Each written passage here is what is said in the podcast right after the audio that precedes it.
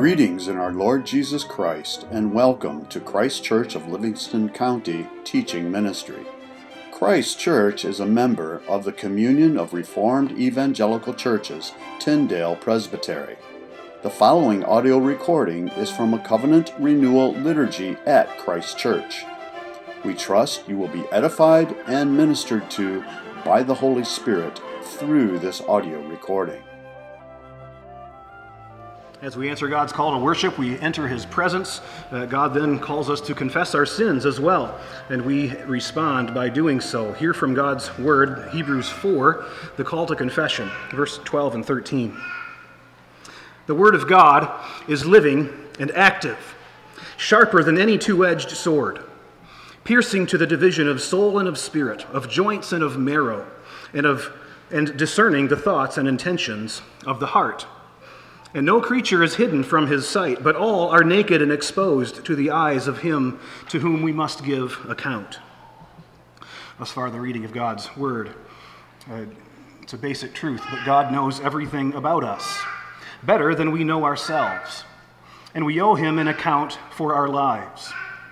The word of God is an alive and active force, exposing how we fall short. Uh, there's a good analogy to the Old Testament sacrificial system. Just as the priest took a knife and cut the sacrificial animal and arranged the pieces on the altar, so God gives us the word to pierce our soul, to arrange us properly to be a living sacrifice for Him. And we need to submit to the surgical procedure that only He can do. And this reminds us of our need to confess our sins. So please kneel if you're able, and I'll pray our prayer of confession.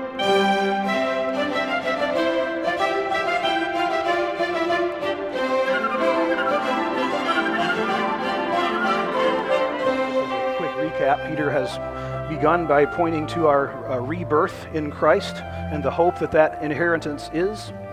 He's spoken of uh, the temporary suffering that they are going through or about to go through.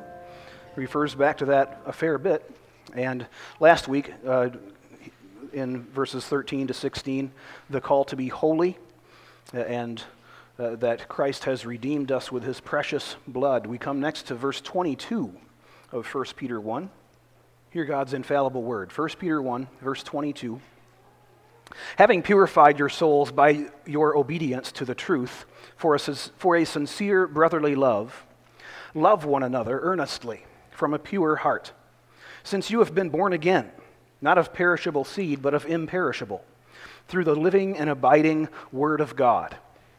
For all flesh is like grass, in all its glory like the flower of grass. The grass withers and the flower falls, but the word of the Lord remains forever. And this word is the good news that was preached to you. So put away all malice and all deceit and hypocrisy and envy and all slander. Like newborn infants, long for the pure spiritual milk, that by it you may grow up to salvation, if indeed you have tasted that the Lord is good. He who has ears to hear, let him hear. And God's people said, Amen. Let's pray. Heavenly Father, we give you thanks for, for this time of worship. Uh, Lord, we worship you as we read your word. We worship you as we uh, hear it preached. Uh, help us to continue in our faithful worship uh, at this time by your Spirit's help uh, for your Son's glory. We pray. Amen.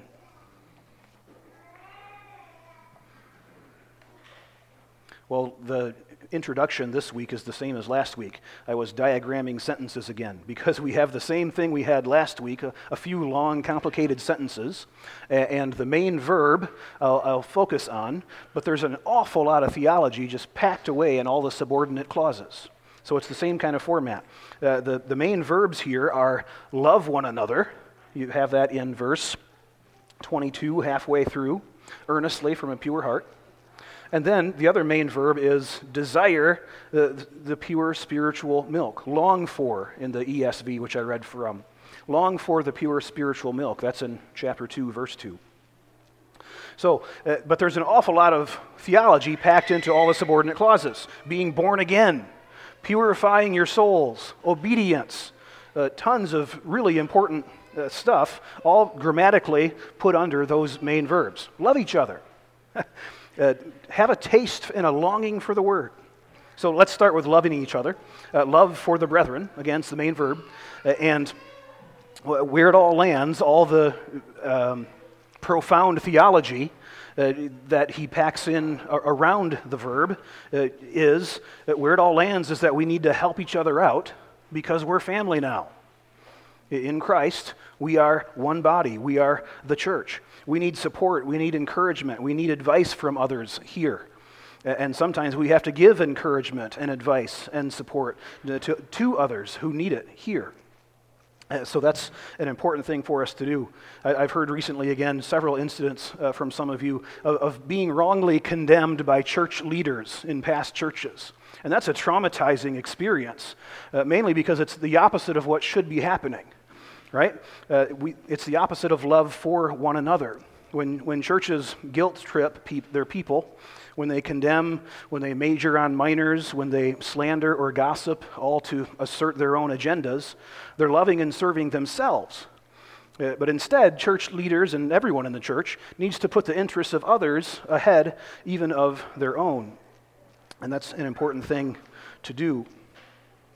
Recently, we've been doing some uh, membership interviews, and uh, as uh, Elder Greg was recounting the history of how Christ Church of Livingston County got started um, as, as he was going through that again. Uh, it, it hit me, it really struck me that some, some people come, well, everybody, most of us, we come to CREC churches like these, like this, for several different reasons, uh, not the same reasons.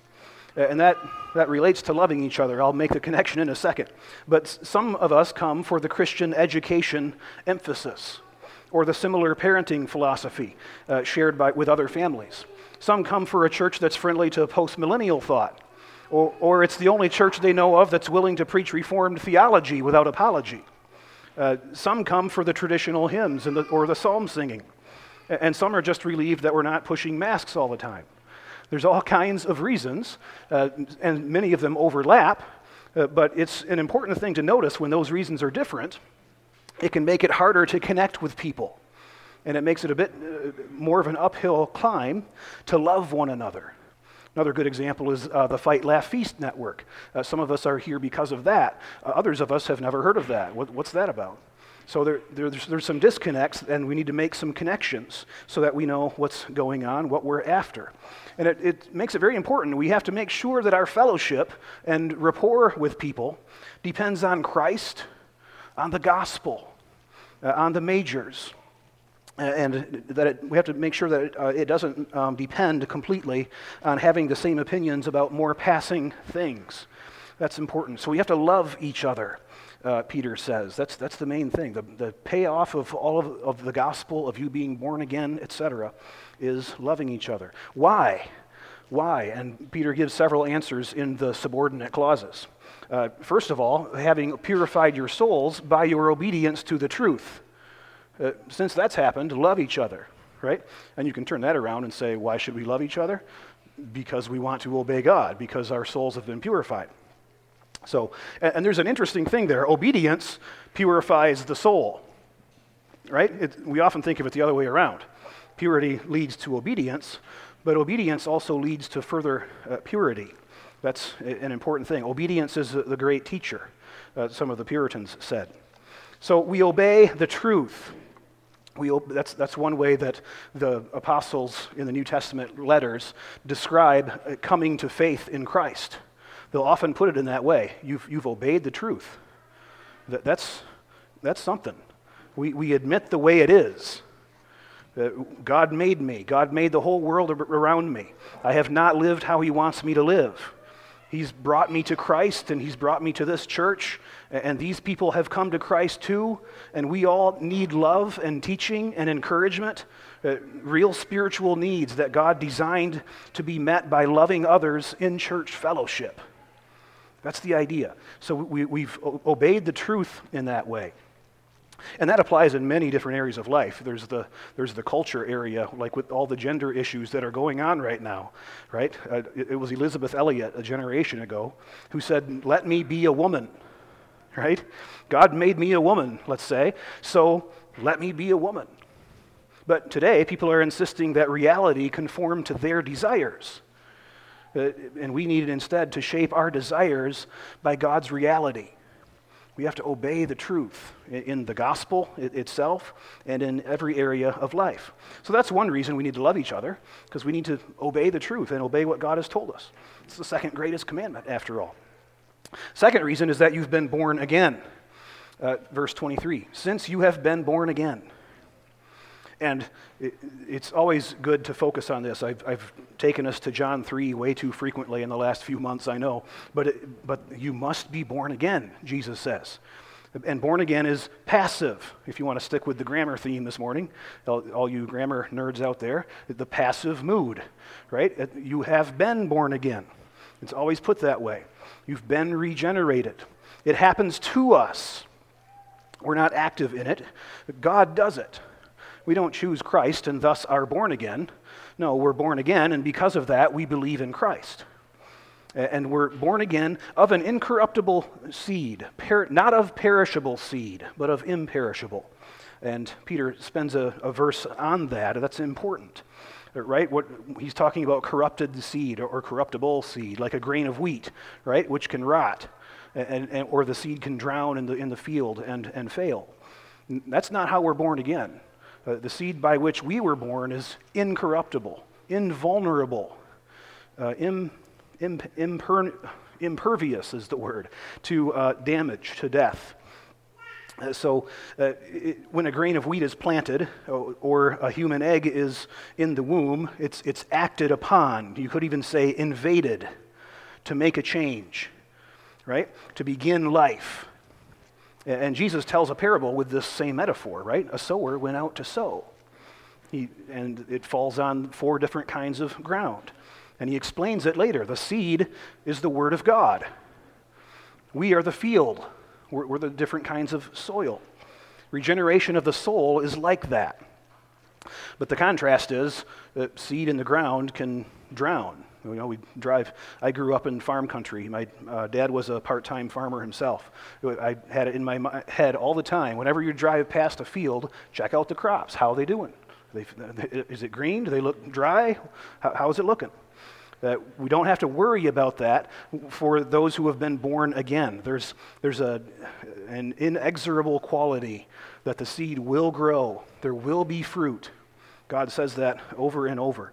And we often doubt it right? We, we, we see this condition of our family on a Tuesday morning, and the kids are everywhere, and we think, is this ever going to be any fruit? it, it is. It, it, God is very calm and confident about that. Our life in Christ is not susceptible to death, to disease, to COVID, whatever it is.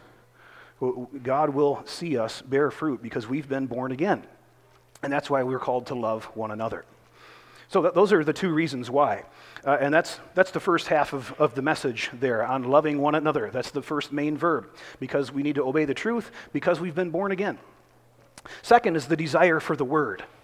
And that's where Peter takes us with that metaphor he just finished off with. The, the imperishable seed that, we that causes us to be born again is the word of God. And that's where he goes now. This, this seed is not perishable, and it's living and abiding into verse 23. And then he quotes from the Old Testament All flesh is like grass, the grass withers, the flower fades, but the word of the Lord stands forever. Uh, so the word, uh, it's important to uh, keep this straight. You, you could look at the word here as being Jesus himself. Jesus is the living word, right? Or you could see the word here as, as scripture, uh, and or the preaching of the word, which is at the very end of the chapter, chapter uh, verse 25. This word is the good news that was preached to you. So uh, Peter's kind of going in a few directions there, but it seems the main one is the, the scripture word of God. He's referring to the living and abiding word. The, the word of the Lord, verse 25, remains forever. Um, so Peter seems to be focusing in on, on scripture here, but also um, hinting to the other uh, possibilities as well. Uh, I, I quote this verse a lot after we read Scripture, uh, that, that verse right there, verse 24. And it, the reason for that is because we need to be reminded all the time. We hear a lot of words, You're hearing a lot of words right now. But the words, when we read Scripture, it's an entirely different quality. And we need to keep that in mind. So uh, the word is living, uh, and we talked about that at the call to confession. Hebrews 4:12 says the same thing. The word is lasting, living and lasting. And the Bible's lasting impact is what Peter kind of focuses in on here with this quote in verse 24. The contrast between grass and flowers that fade and fall, and the Word of God, which remains forever. We've got a bush in our backyard that's uh, about done flowering right now. So every morning we look and we see, oh, there's a few more there, a few more, but the time's almost over. And you see that when, when you um, go through the seasons with uh, flowers, with a garden. Uh, there's, there's a passing time in which you'll have flowers and buds, but then it's done. Uh, that's what human life is like. But the Word of God is not like that, it's lasting. So people uh, like to have the last word in a debate or in a discussion often, right? And many critics of the Bible have come and gone through the centuries try, trying to debunk the Bible. But it's not as easy to do as they think. And God has the last word. When their final day comes, it's done, and they go to meet Him. And the judgment comes. The word is what's lasting and living. So desire that word. We'll skip verse 1 for a second, but verse 2 of chapter 2 is, is continuing the same line of thought. Like newborn infants, long for the pure spiritual milk. And that's referring back to, to the Word. That's why I kept reading at the end of the chapter, because it's the same thought. So we ought to be uh, longing for spiritual milk, Peter says, which is interesting. In Hebrews, milk is a, a bad thing. So it's a sign that you're still immature, right? You ought to be up to solid food by now, but you still need milk like a baby, the writer of Hebrews says. Here, Peter uses, it as, uses milk as a positive thing, and being an infant being a positive thing. Uh, like a baby cries out to be fed her mother's milk, uh, we should be crying out to be fed the Word of God. That's the metaphor there. And it's, it's something we're quite passionate about here. And, and it's a reason, you know, the CREC is known for a lot of things. Uh, one is our uh, rather sharp critique of the modern evangelical church. Uh, and the reason for that, one of the reasons, comes right from this this value. Uh, the, the, critique isn't something that's coming from crankiness or malice or just negativity. Uh, what, what, it comes from is me seeing uh, churches by the thousands of people in huge auditoriums that are given a 20 minute music concert and then a 10 minute promo about how awesome their church is, and then three quick Bible verses, and then a 20 minute series of stories or movie clips. And it's, it's almost like we're embarrassed of this book. We don't want to give too much of this to people or they won't come back or something like that. Eh, Jesus told church leaders directly feed my sheep. And we need to feed the sheep the word. That's why uh, we read from 1 Timothy and 2 Timothy. Preach the word. Give. This is Paul writing to Timothy, the one who's pastoring the church. Directly, he says, Give attention to the public reading of Scripture. That means in church. It's critical. And too often today, pastors instead uh, try to um, advance the, their agenda, grow their church by something else uh, by acting cool on stage in some other way. And they'll bother you with Bible and Jesus talk for just a couple of minutes. And that teaches people. That, that teaches people something, right? People go out and live their own life that way. Now, it's really more important for me to keep up with the times and the culture than to speak and live faithfully to the gospel. And in my personal life, I'll, I'll slip into just uh, reading two or three verses of inspirational scripture a day. Just, just a couple minutes. That's good. That's, that's what the church does. That that's, should be good for me too. No, no, no, no. God made this analogy that the word is like food. It's like a baby with milk. How often does a baby need milk from its mother? How often, how much, and how much work is that? That's the analogy. It's, it's a good one, it's God given. How many bites of food do you take every day? Have you ever counted? How, how many, I mean, meals, you know, two to four, whatever it is. But how many bites? But we need food frequently because our body needs to digest the nutrients to live. We need the Word of God frequently because our soul needs it, like the body needs food.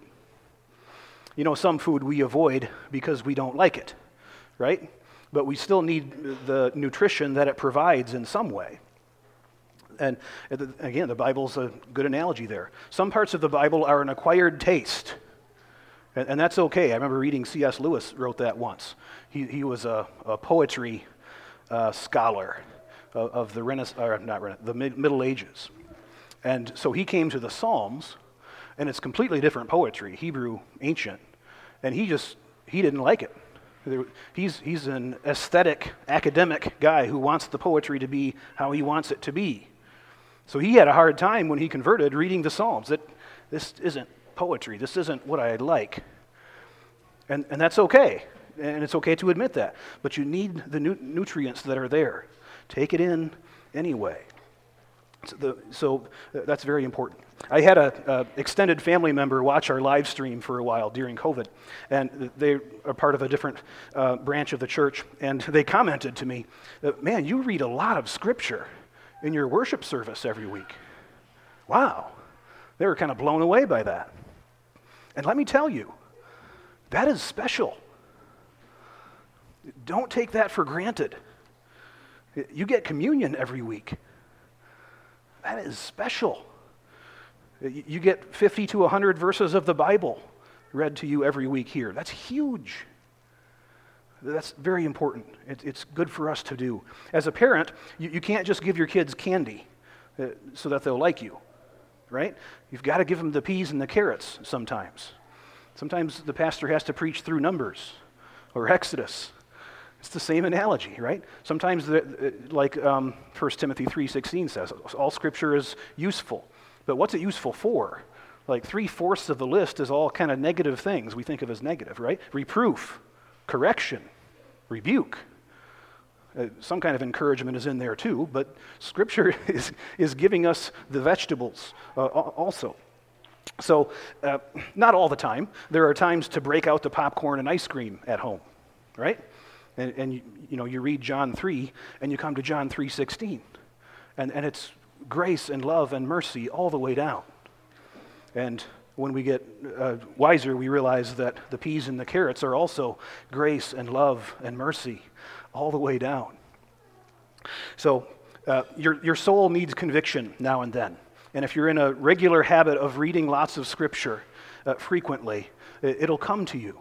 You. will get Christ, you'll get the gospel, you'll also get uh, shaped and challenged uh, by the word. Just this last week, I was sharing uh, a part of my life story with a, a, trusted mentor, and he convicted me from the word uh, of the sin of pride. There was the certain thing that was happening, a certain way I was feeling, and he just pointed out to me from the word.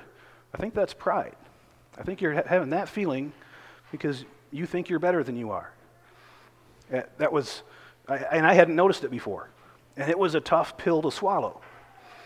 But it's a much needed input into our lives. So, R.C. Sproul says it well. He says, You're not going to grow as a Christian unless you're nurtured by the Word.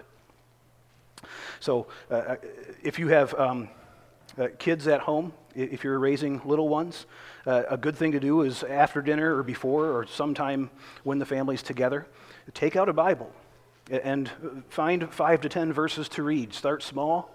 Uh, if the kids are older, you can discuss it together for a few minutes.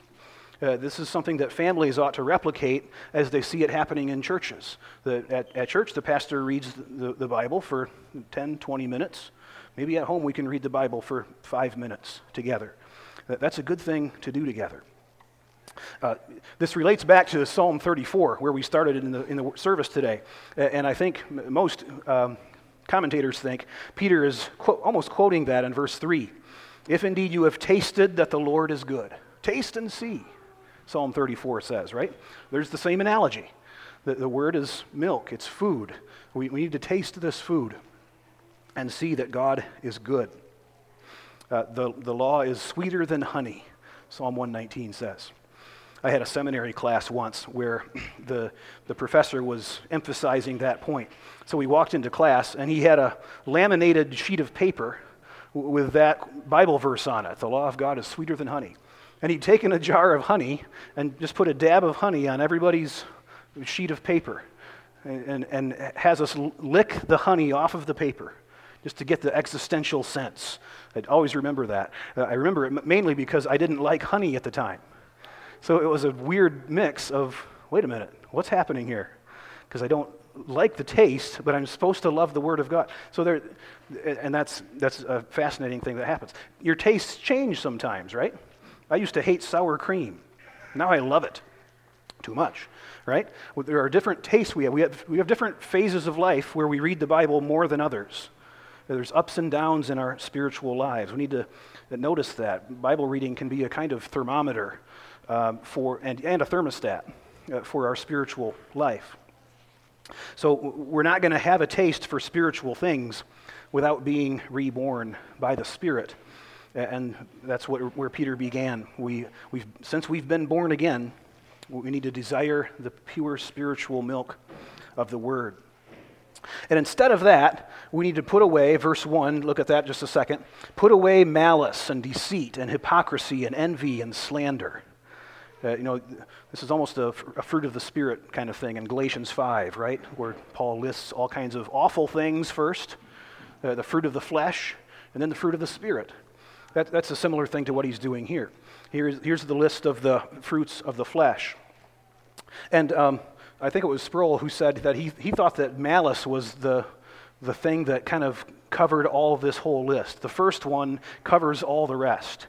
And I thought that was fascinating. They're, these are all forms of malice, right? Malice is like a desire to harm. You, you, you, you want to hurt somebody. That's malice. That's, that's the September 11 attacks. That, that's what we noticed again after a, a while of being rather naive about uh, good and evil in the world. We, it, it registered with us that there were people who intended malice to us an, an intention to harm. And so the president started using the word evil again. That, that, was, that was huge. Malice is a desire to harm. Deceit is a form of malice. We're, deceit is when you're against the truth, when you're distorting the truth, when you're hiding the truth. And that's an act of malice towards those who you're deceiving. Same thing with the rest. Uh, hypocrisy is, uh, is, is about acting. You're pretending to be something that you're not. And that's, that's a malicious thing to do to others instead of be honest and open with them, and so on. Instead of all of that, desire the Word. Desire the Word. And the point of desiring the Word, as I bring this in for a landing, isn't just to be more familiar with a book. Uh, this book will bring you to Jesus.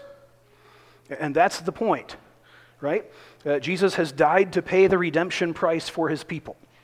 He's risen to show his defeat of death, to show the new life that we share in him.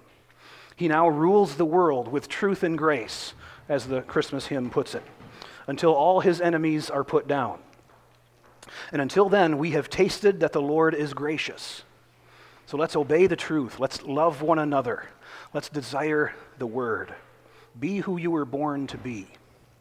In the name of the Father, the Son, and the Holy Spirit. Amen. Heavenly Father, we thank you for the good work that you have done in our lives, uh, bringing us to be born again into your kingdom. Uh, we ask that we would see that work for what it is uh, such a work of grace and radical change, uh, and that we would act accordingly. Lord, give us a, a greater desire uh, for the Word of God uh, and to love you and glorify you and to love those who are specifically sitting around us right now. We pray all these things in the name of Jesus, who is the ever living Word. And we sing as He taught us to pray.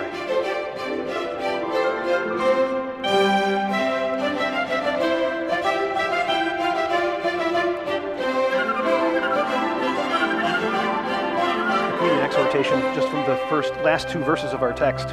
Like newborn infants, long for the pure spiritual milk that by it you may grow up to salvation, if indeed you have tasted that the Lord is good. Here we have pure food, healthy and nutritious. Uh, I'd like to call it sometimes God's superfood for the soul. It isn't automatic. If we don't join with Christ by faith as we eat and drink, it falls flat. It can even hurt you. Come to this table as a newborn babe comes to feed, completely dependent on God, learning how to eat in the first place. And come seeking to grow, to take in solid food, deeper truth, grasping more and more the wideness and the richness of God's grace. Christ will not disappoint you in this pursuit. So come and welcome to the Lord Jesus Christ. We invite all those who are baptized and under the authority of Christ and his body, the church, to eat, uh, to come. By eating and drinking uh, the bread and wine with us, you're acknowledging that you are a sinner, that you are without hope except in God's sovereign mercy, that you're trusting Christ alone for your salvation. So come and welcome to the Lord Jesus. Thank you for listening to this audio recording from Christ Kirk of Livingston County. If you would like further information about anything in this recording, the Bible, about Christ Kirk of Livingston County, or wish to make any other related inquiry, please feel free to contact us through our website, christkirkmi.com. That's C H R I S T K I R K M I dot com. Again, thank you and blessings.